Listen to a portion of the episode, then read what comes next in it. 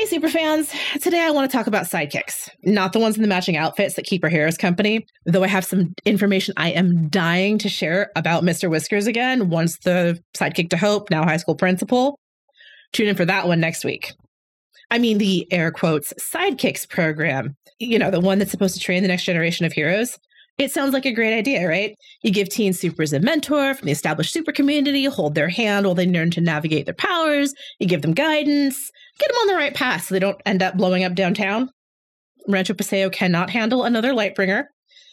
Uh, but have any of you actually thought about what the program's actually for? Like, who runs it and stuff? Did you know that Aegis provides over 75% of the funding that keeps the Sidekick program running?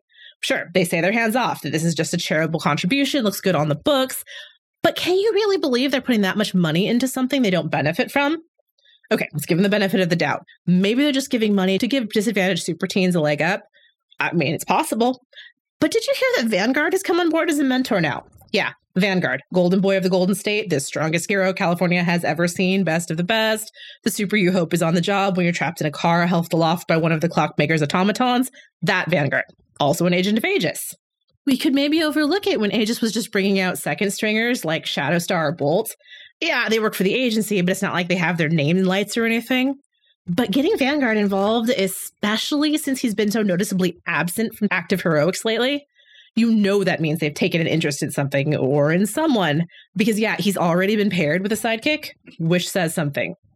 I mean, if I were the one he was mentoring, I'd take a nice long look at what Aegis might have planned for me, especially if I were a new and impressionable hero who hasn't built her own follower base.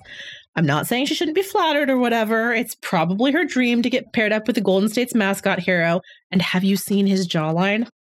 But there's a little hype around her. We don't even know her name yet. And you know I'd be the one to break that news.